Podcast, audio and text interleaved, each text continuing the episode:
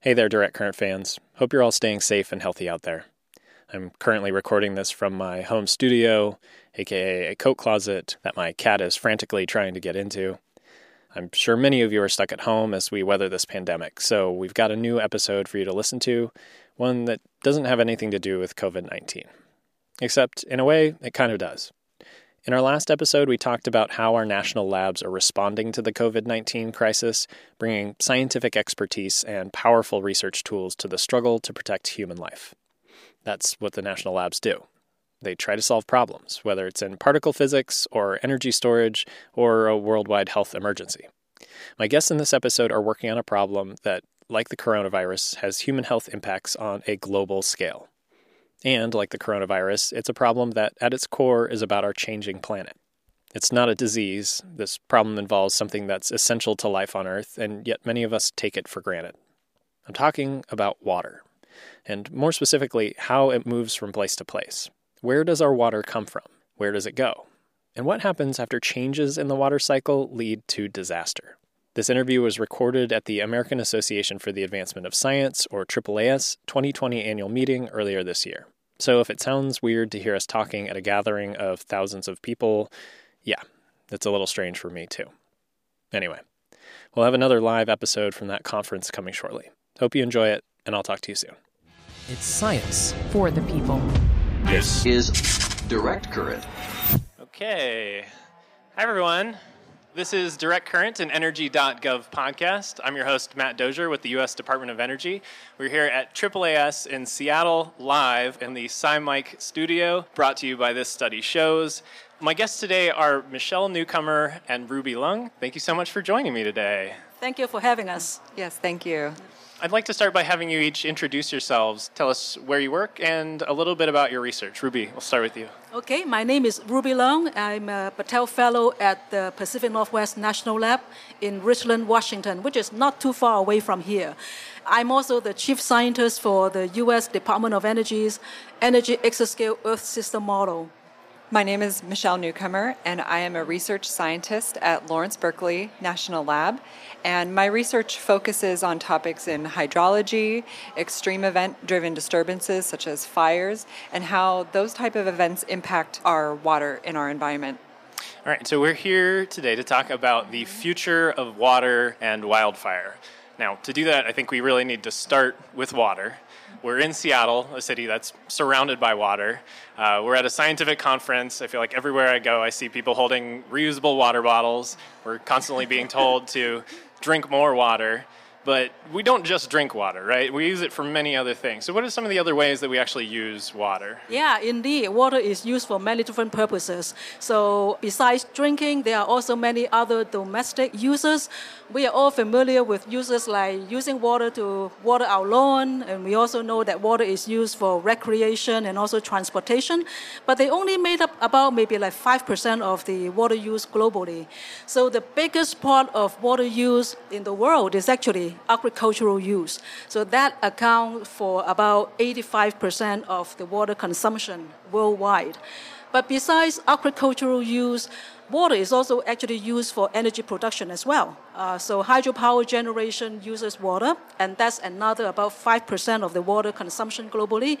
But we know that actually even thermoelectric power generation can also require water for cooling. During a drought year when you don't have enough water to withdraw from the river, that can also cause problems for thermoelectric power generation. Michelle, what are some of the other ways that water plays a role on a local scale? So, water is incredibly important in the environment, both as an economic driver as well as an environmental driver. As Ruby mentioned, agriculture. We store our water in groundwater, we pump that water for agricultural purposes. We also store water in reservoirs, that's an important energy storage facility. We use this water, for example, for dilution of contaminants. Uh, we rely on our rivers as important features in the landscape that dilute contamination. So, we often hear that that dilution is the solution to pollution. Um, and when we have droughts, for example, that really challenges our ability to rely on water for that type of service. Water also provides other environmental services, such as providing habitat for our migratory salmon. It provides our drinking water. So we rely on water for a variety of other services in addition to agriculture.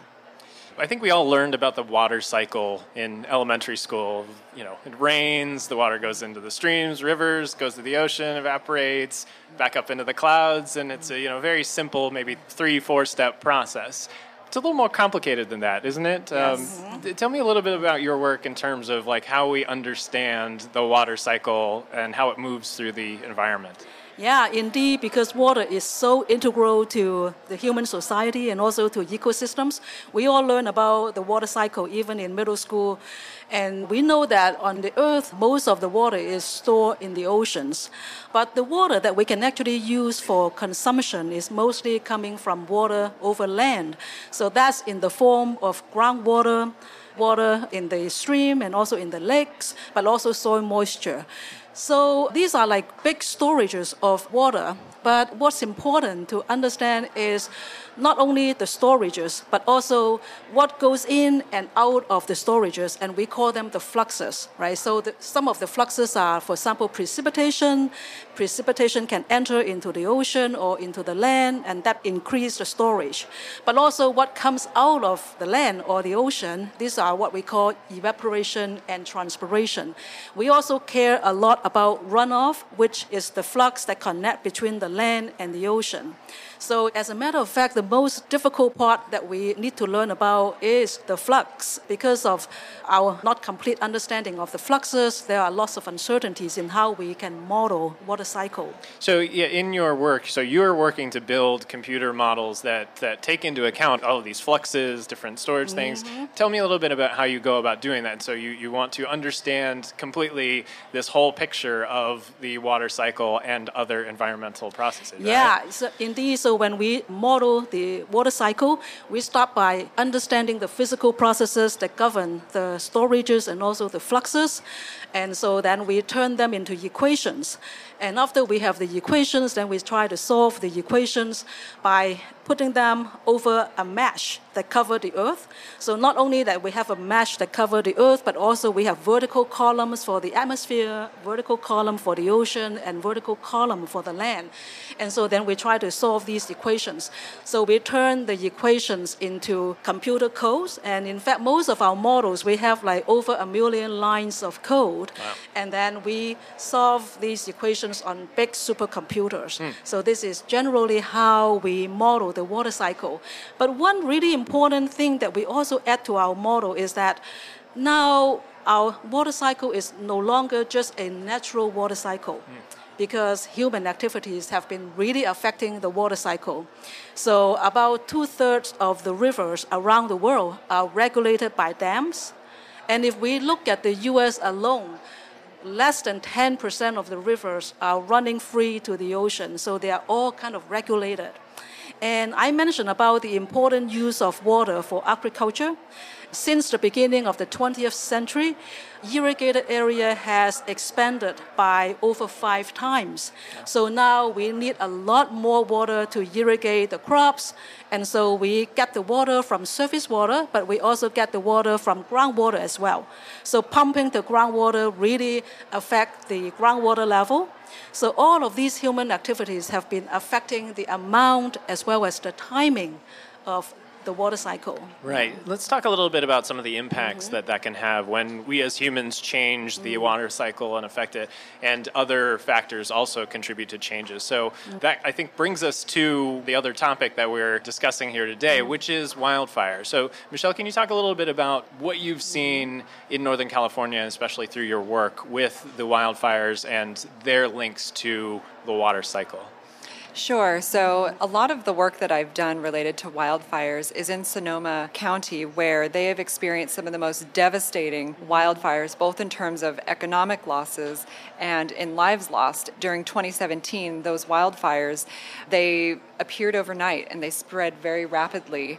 And one of the challenges that emerged after these wildfires was how do we now assess the environmental impacts? This includes water as an environmental impact. So, some of those impacts are also related to water quality. You can imagine that when you have a burned landscape, you have ash, you have trees that are burned, you have houses that are burned. So, that introduces both natural organics into the waterways, new types of nutrients, as well as metals and contaminants that are entering not only the rivers, but one of the unrecognized portions of this landscape in terms of changes in water and water quality is the groundwater. So, after a fire, you can have major impacts both to your infiltration of water going into the ground as well as water going into the rivers. And that's both the quantity of that water and the quality of that water. And so, what I do in my research, my team is leading research in building a team framework to go out into the field and to be ready to go after these type of disturbances to sample the water. So we have a team and within days of those fires we were out there. We mobilized very quickly to take a watershed approach to our sampling. So the watershed is really this unique defined boundary where water is within this one unit of the landscape and when rain falls on that landscape, you can track a particle of water as it goes into the soil, mixes with that ash, it goes through reactions, and then eventually makes its way to the stream and to the groundwater system. So our team is really taking this very broad, long time scale watershed approach to understand the changes in the water quality, the changes in the quantity of the water, both in the surface and the groundwater, and using novel techniques, for example, looking at microbes as indicators of these type of changes. So we're really excited about the trajectory of this type of research. What's it been like going out and doing this kind of rapid response water quality sampling in communities that have been ravaged by these wildfires? It's often very difficult. First, logistically, you can imagine just the nightmare that people are experiencing, the people who live there. And so, trying to navigate a team really requires a lot of coordination with local agencies. So, we, we did that. We coordinated with local agencies. We were able to access sites to start to perform the sampling, and this includes water sampling and ash sampling. But I think it's really impactful when you actually go to these locations and and you can see how much your research not only impacts the science but impacts people who have now just experienced this type of disaster. And so our team really took that in mind being very sensitive to the nature of this that we wanted to explore the science but also provide a service in terms of research for a specific issue they were dealing with when you're, going out there, so what are some of the sites that you pick to sample as you're trying to assess the impact of these wildfires on water quality? We usually pick sites that are close to waterways, so tributaries, creeks, areas that have some sort of burn zone, maybe near the top of the watershed or at some location within the watershed. We also choose sites that are burned directly where we can sample the ash, because the ash, that's your source of contamination. And so when that ash then either leaches into the ground or it runs off into the river, that's the source where you know, okay, okay, this is the initial metals, for example, that are being introduced to the system. So we do go across the entire watershed as a team. And so we are out there sampling both the, the ash and the water. So you're you're looking for then hidden impacts of these wildfires that may not be immediately apparent. And obviously, we see the news footage of you know burned houses and homes and trees, but there's then potentially invisible impacts in the form of groundwater. Now, Ruby, we were talking earlier, and, and there's also impacts beyond the immediate area of the fire, correct? Mm-hmm. And is that something that you're able to sort of follow with your modeling simulations? Yeah, indeed. But before talking about the uh, other types of impacts of wildfires, it might be important to know like what actually causes wildfires and also sure. how they might change in the future, right? Because I think many of us kind of get the anecdotal information that seems like wildfires have been increasing, right? So we've been seeing more wildfires in California, and recently we have also seen a big wildfire in Australia.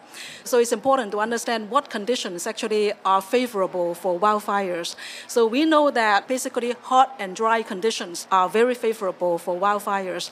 And in California, hot and dry conditions are usually coming from where you have a high pressure system sitting over land, and then you get these northeasterly flows coming from inland blowing over to California. And because the winds are coming from inland, so they often are kind of dry and hotter compared to when you have flows that are actually coming from over the ocean where they are like moister and cooler. So under this kind of condition, you actually get wildfires. And we know that based on data, over the last 30 years, the frequency for this kind of hot and dry conditions are becoming more favorable and increasing over time. More favorable for fires. Yes, yes, uh, favorable for wildfires. Yeah, yeah, and and also when we project into the future of what might happen, we find that over California, a, a very interesting thing that happened in the future under warming is that the timing and the amount of precipitation can change. So, what we found in California, for example, is that there is a sharpened seasonal cycle. So, we know that California has a Mediterranean type of climate, so we get most of our precipitation in the winter, a little bit in the fall, and a little bit in spring. But under global warming, we find that the wintertime precipitation will be amplified but the precipitation over spring and fall will actually decrease in the future. And so this sharpens the seasonal cycle of precipitation and potentially can extend the length of the wildfire season in the summer into spring and also into the fall season. Right. So it's really important to understand that wildfires can change. And then as a result of that, we can also see other impacts of wildfires. For example, wildfires produce these really small, tiny particles, mm. and they have the size of about maybe like 2.5 micron which is at least 10 times smaller than the diameter of your hair. And these particles can be picked up by the winds and they can be blown downwind thousands of kilometers away from the wildfire. And so they can affect human health, air quality, and also visibility. So, besides the air quality and the human health impacts, we know that wildfires can also change the vegetation cover Hmm. so by changing the vegetation cover, you can also change how much of the sunlight is reflected by the land surface and how the land surface exchange the fluxes of energy and water with the atmosphere. And so that can also provide kind of like a long-term impact of the climate. Right. I want to sort of circle back then to the value of this research and really what the focus is and, and hmm. why it matters to people. So, Michelle, you, you were alluding to it earlier of what you can learn from studying water quality after a fire. What are you hoping that this can provide to people who are impacted by these sorts of natural disasters? What I'm hoping this provides is first a methodology for how we approach research after natural disasters. I think it's really important that we develop better research and protocols for these type of events. Just to give you an example, after wildfires, there are no protocols for what to do in terms of water.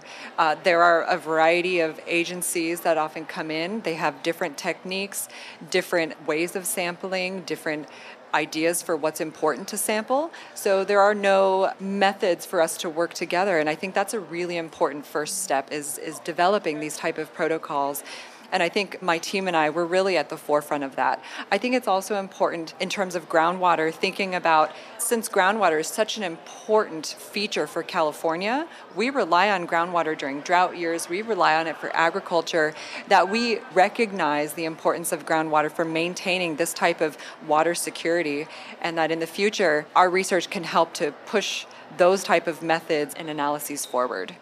Right, and then also at that local level, I mean, you're, you're talking about resilience here as well. Right, it's, it's definitely resilience. And we think about how we can be resilient to wildfires. It's managing our water infrastructure and making these pre investments to disturbances so we're ready when a wildfire or other natural disaster hits. Right, and decision making, that's another focus. Uh, I know you have a, a, session coming up, Ruby, mm. talking about specifically water and making decisions about how we use it. So, with your research, how does that help us kind of better make decisions that protect us from threats, you know, set us up for being more resilient in the wake of disasters, that sort of thing? Yeah, so computer models are really important in this regard. We use computer models to help us better understand the water cycle processes, but more importantly, computer models are also used to help us simulate and predict the future. So, with computer models, we can look at, for example, the impacts of human activities on the water cycle, but also projecting over longer term as well as predicting in the shorter term how much water is available as well as looking into extreme events. So what is really important is that extreme events they have like outsized impacts on the society. So for example, extreme events such as like tropical cyclones or severe storms, they can cause flooding on the ground. But also, drought can change in the future because of the warmer temperature that cause more evaporation from the land surface. So, being able to predict the water available on the ground for consumption and withdrawal, as well as predicting how extreme water cycle processes might change in the future, is really important to help us better prepare, as well as managing the resources that we have. Right, right. And we've talked a little bit about some of the ways that the conditions around wildfire can then create mm. sort of a feedback loop, right, in terms of then producing potentially more wildfires. So tell me a little bit about the feedback loop that can happen there and the ways that it's you know important to both have the modeling and also be collecting the data on the ground. One of the most surprising findings that came out last year from our colleagues at Lawrence Berkeley Lab, Fadji Maina and Erica Siirila Woodburn, they looked at how wildfire impacts groundwater storage. And I think one of the most interesting things from that is that wildfire can have sometimes surprising impacts in terms of increasing groundwater storage. And so while that was a modeling study, that's exactly where I think data is needed. We need data to look at these type of results to really analyze what are these drivers of these type of changes and data modeling approaches are absolutely necessary for this type of work. So, even with water quality, for example, it's the same approach. We have models that simulate water quality, but we have to verify and validate with real data sets and a scientific interpretation of those data sets. We can't just rely on, you know, data being presented to the public and say there, you know, there you go. We have to have actually a very rigorous back and forth between the models and data for this type of interpretation. And what's the value been then of being positioned at national labs, at, at, Pacific Northwest National Lab and Lawrence Berkeley National Lab, in terms of the resources you have available and the amount of other expertise within arm's reach? Yeah, I think we are quite fortunate to be working for the Department of Energy. There are lots of uh, facilities and resources that we can use. For example, when I talk about modeling, we really need to have very big computers. So supercomputers are important for helping us to really better resolve the processes that we have.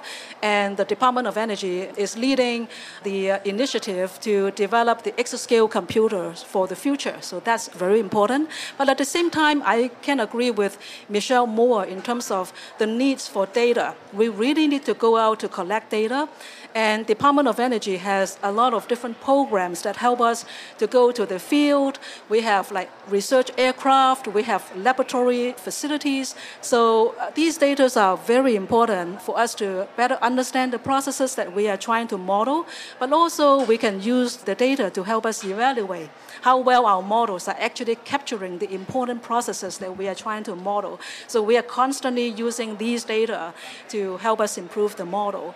So the type of data that we need are actually many different kinds. Mm. So besides data over the land surface that Michelle talked about, there are also other types of data. For example, collecting information about the clouds. We have research aircraft that we can fly through the clouds and collect information about these tiny little cloud droplets and cloud ice that actually produce the precipitation. Right. We also have instruments where we can measure the aerosols, the tiny little particles in the atmosphere that influence how much precipitation is produced by the clouds. So I think these are great facilities that we use a lot, combining model and observations. Yeah, there's a, there's a feedback loop then yep. there as well mm-hmm, in terms mm-hmm. of collecting the data, improving the models, improving the questions you're going to ask. Right, a feedback in model data integration, uh, mm-hmm. but it also feeds into how we how we understand the water cycle. Mm-hmm. That groundwater impacts the ability of vegetation to survive during droughts, and then droughts then change the groundwater. Right. So that feedback right there is very direct. Mm-hmm. The interdisciplinary nature of that is incredibly important, and we would not be able to tackle these problems without having this lab type environment where we have researchers from ecology, from hydrogeology, biogeochemistry, all coming together to try and tackle these large problems that individuals can't tackle alone. Right. Well, thank you for joining me. I Appreciate it very much. All right, thank you. Yes, thank you. That's it for this episode of Direct Current. Thank you to my guests Ruby Leung and Michelle Newcomer. Thanks as well to AAAS for hosting us in the SciMike studio, brought to you by This Study Shows. You can find Direct Current at energy.gov slash podcast, on Twitter at energy, or wherever you get your podcasts. I've been your host, Matt Dozier with the U.S. Department of Energy. Thanks for listening. Thank you.